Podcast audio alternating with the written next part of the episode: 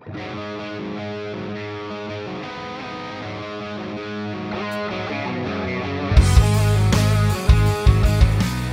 and welcome to Joel Johnson's Money Wisdom. I'm John Stillman alongside Joel Johnson, certified financial planner and the CEO of Johnson Brunetti, the official wealth management partner of the UConn Huskies. And I would just like you to know the troubles that Joel Johnson went to to come to you today from his house before we sat down to do this show.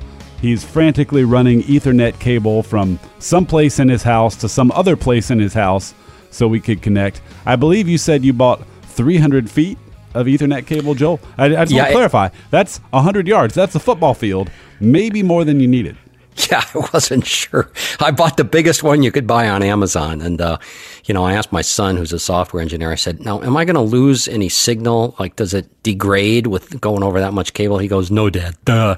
That doesn't, it's not how it works. So here I am. I'm talking through 300 feet of internet cable that's going down to a router in my basement, uh, that is bouncing up to somewhere. Anyway, it's it's uh, I'm working from home. My my new desk is a uh, is a table in the um, in the in-law apartment. We have a little in-law apartment at our house, so it's a different world for everybody. But it's pretty exciting. We've actually learned a lot working from home over the last few weeks.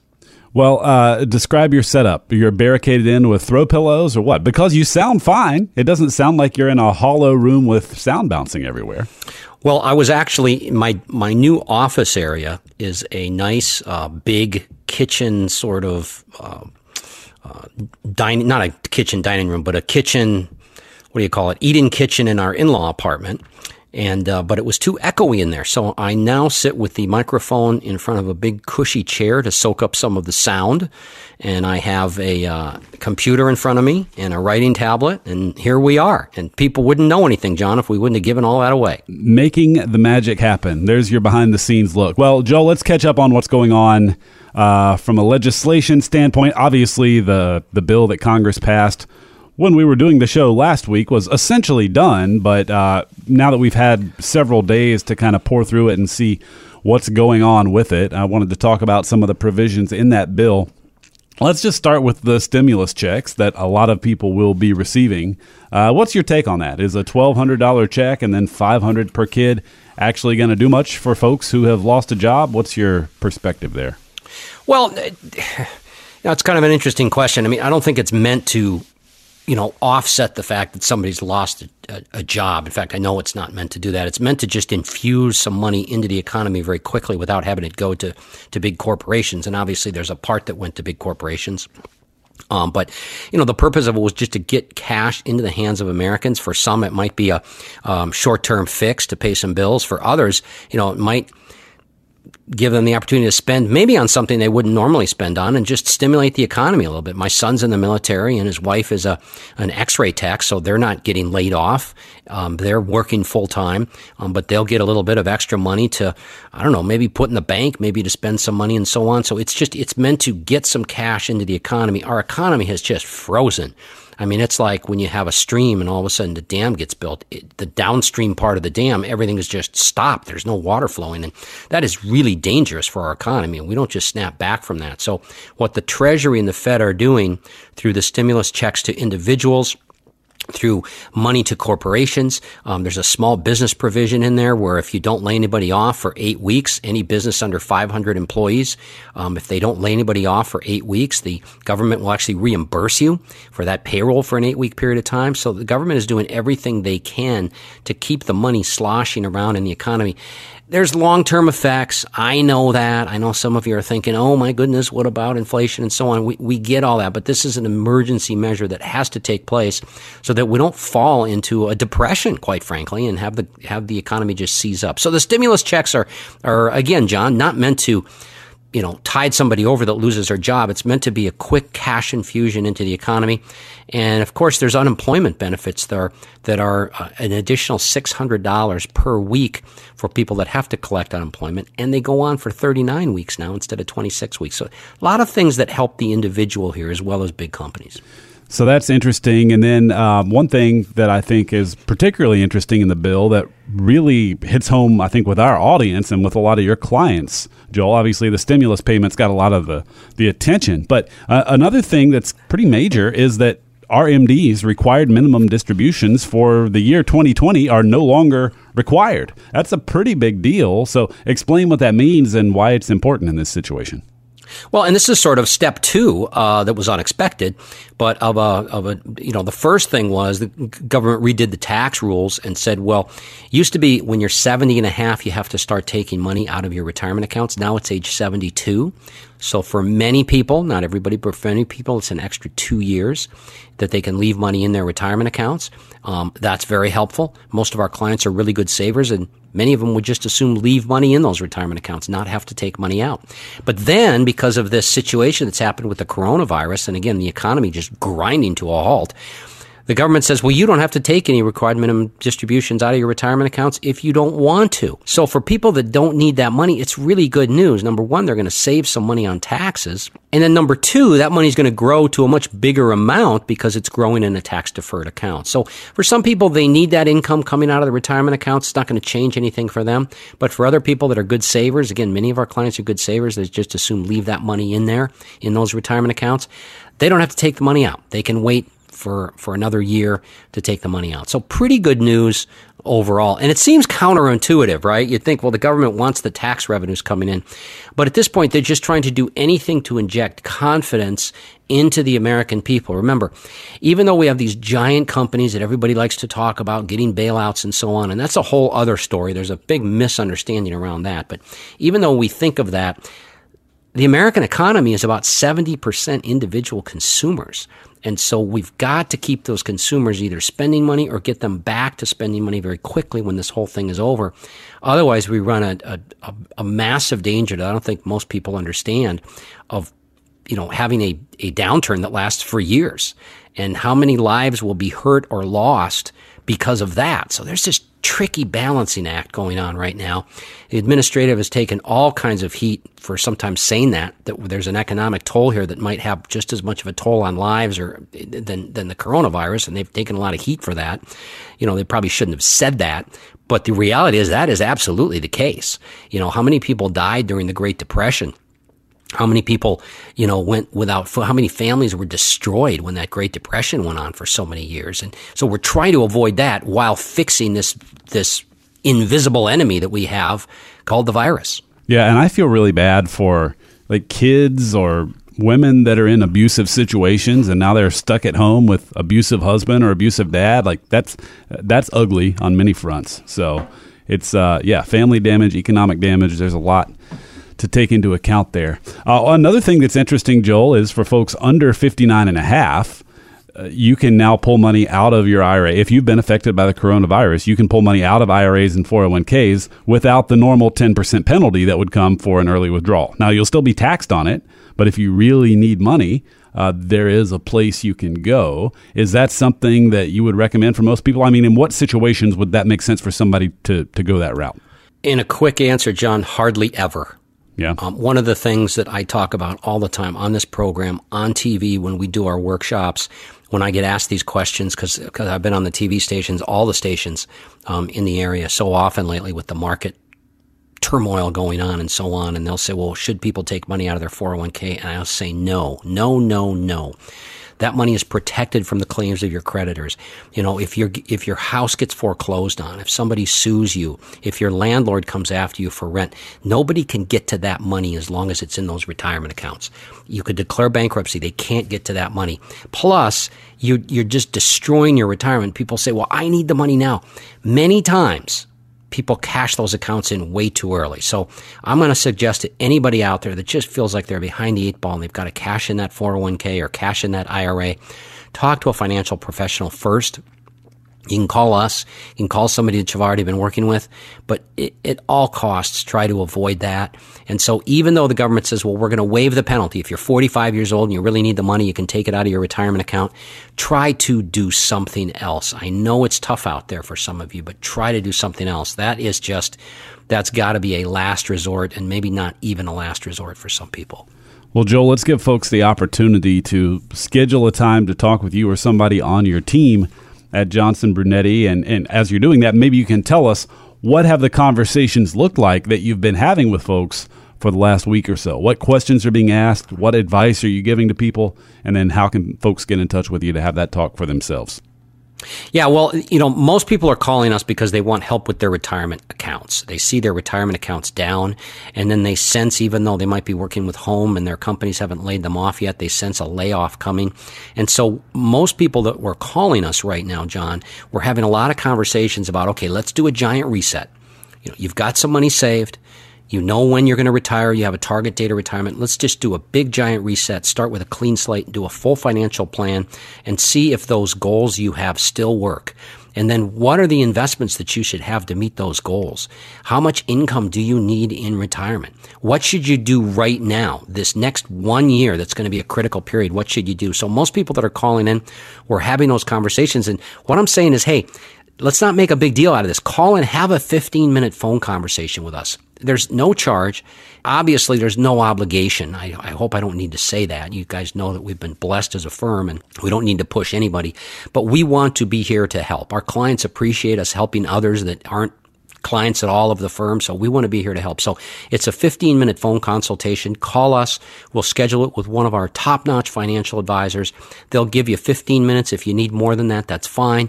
But again, it's not a big commitment on your part to get help from experts in the retirement planning area. So give us a call, 1 800 705 1232. You can also text that number and leave your first and last name. It's 1 800 705 1232. Set up a time for your 15 minute phone consultation.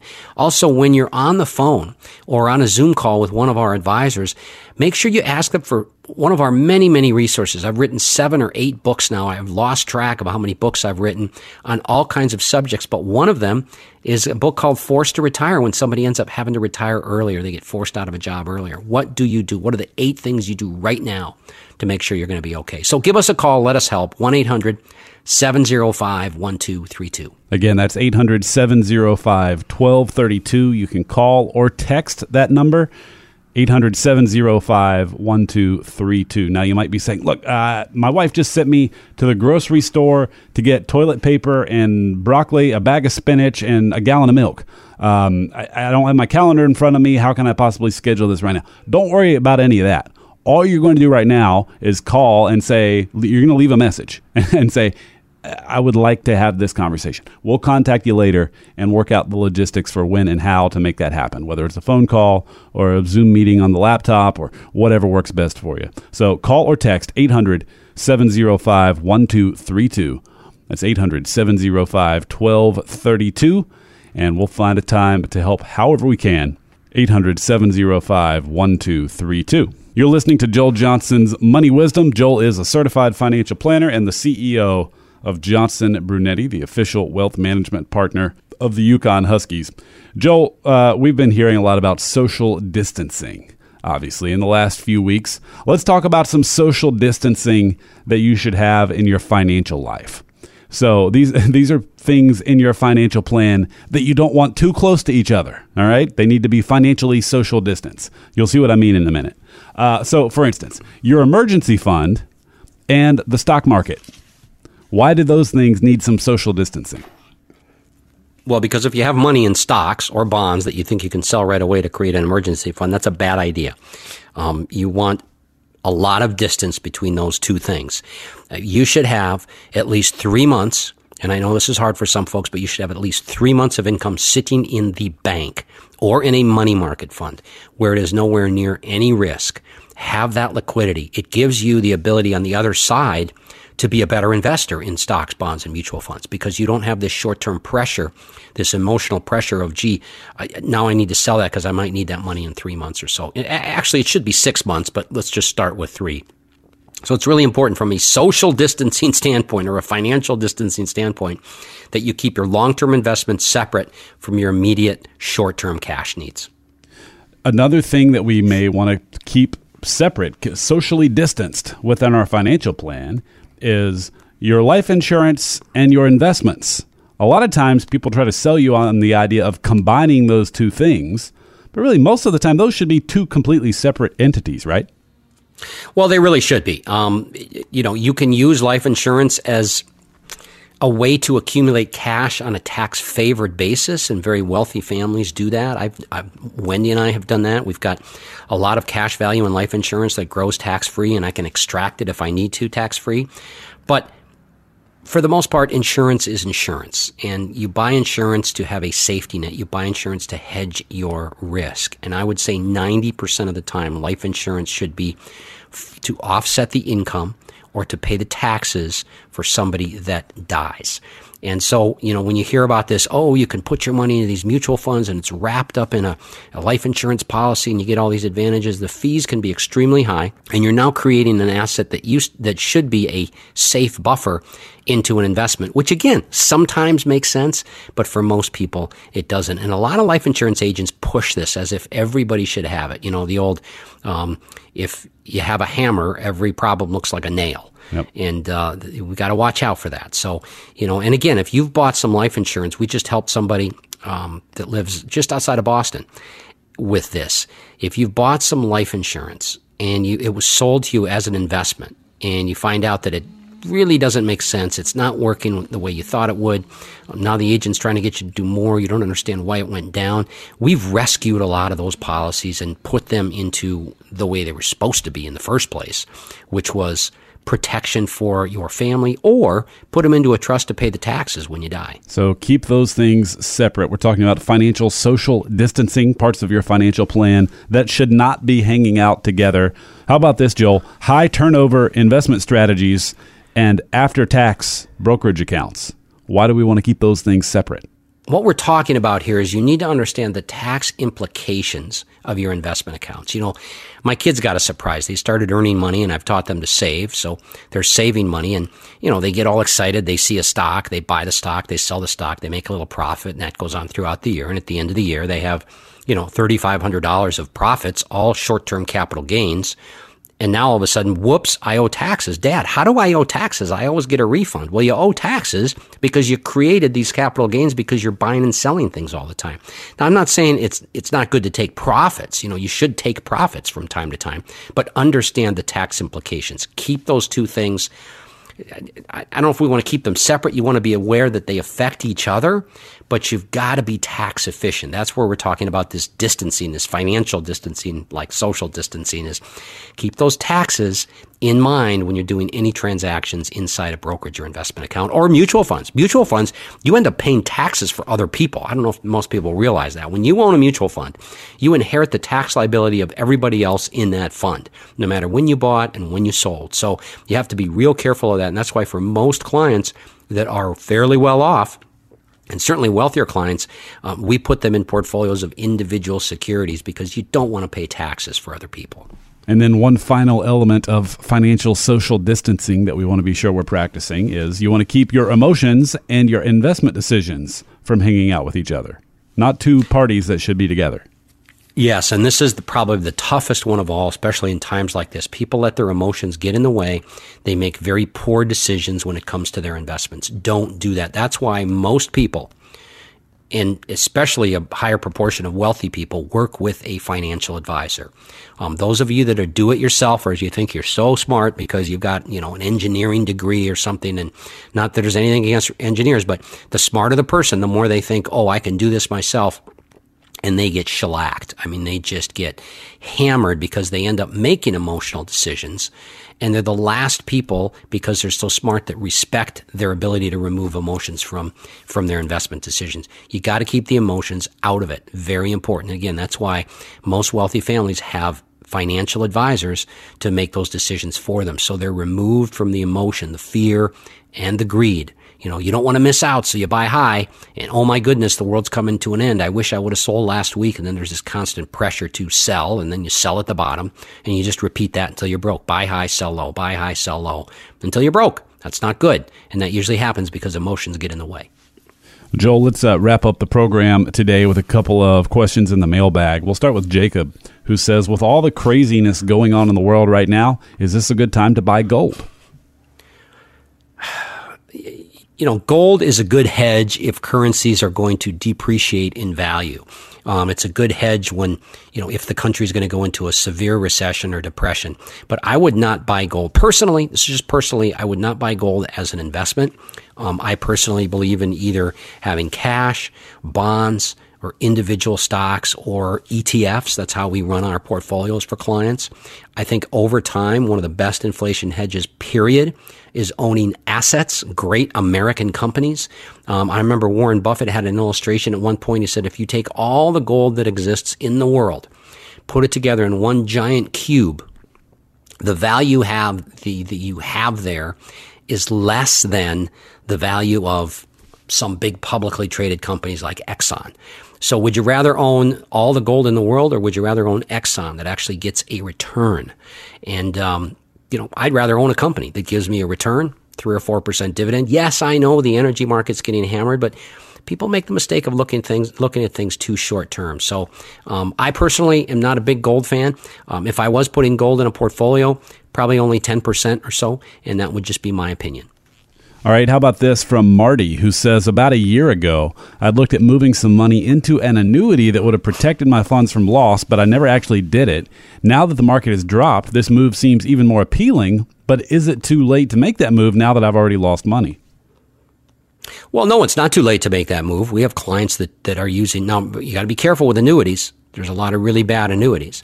Um, but in many instances, owning an annuity can protect you from downside if it's the right kind. Protects you from downside.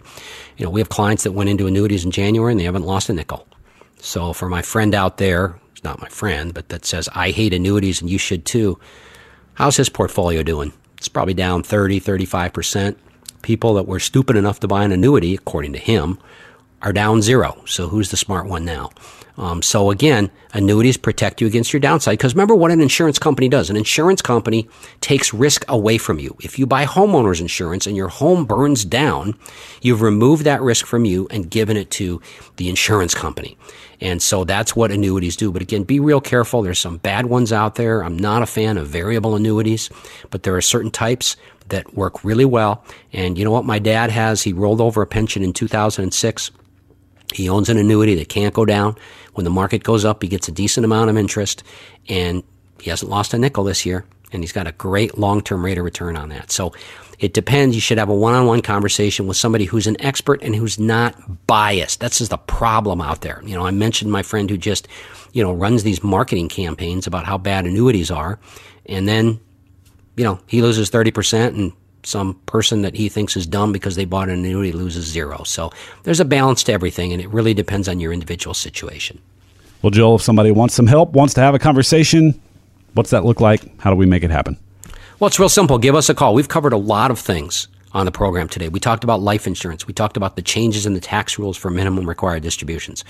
We talked about annuities. We talked about running a successful investment account without getting hammered in taxes. What to do with a 401k? What if you're going to get laid off? What if you've already been laid off? What if your company's saying, well, we're going to have spots for everybody to come back to work and you know that's not the case? Give us a call. It's a simple 15 minute phone consultation. We've got financial advisors that specialize in investments and retirement planning. That's what we do. Johnson Brunetti, retirement and investment specialists. And that's all we do. And so give us a call. Let us help you. Again, all you're doing is setting up a time for a 15 minute phone consultation. You've got nothing to lose and everything to gain. The number to call to set that up is 1 800 705 1232. Once again, 1 800 705 1232. And I've got to say something that's really important here. We're all getting fatigued. We've been locked in our houses or we've been doing social distancing for a while. We've been hammered on the news with how bad the coronavirus is. I know we're getting fatigued. Don't lose the opportunity to do a big reset on your financial plans and make sure that when we come out of this, you're in the best shape possible. So call 1 800 705 1232. Do it now and set up that visit. 800 705 1232 is the number to call. You can also text if that's easier for you. 800 705 1232. Let us know you'd like some help. We'll connect with you later to schedule a time to actually make that happen with somebody from the team at Johnson Brunetti. You can do it from the comfort of your own home. The person on the other end of the line will certainly be in the comfort of their own home. in the times that we're in. So 800 705 1232. 800 705 1232. Thanks so much for tuning in. We'll talk with you next week, right here, same time, same place on Joel Johnson's Money Wisdom. Money Wisdom is sponsored by Johnson Brunetti, investment advisory services offered through JB Capital LLC, a registered investment advisor. Insurance products offered through JN Financial LLC. Johnson Brunetti is a paid sponsor of the UConn Huskies athletic program. Better Money is sponsored by Johnson Brunetti.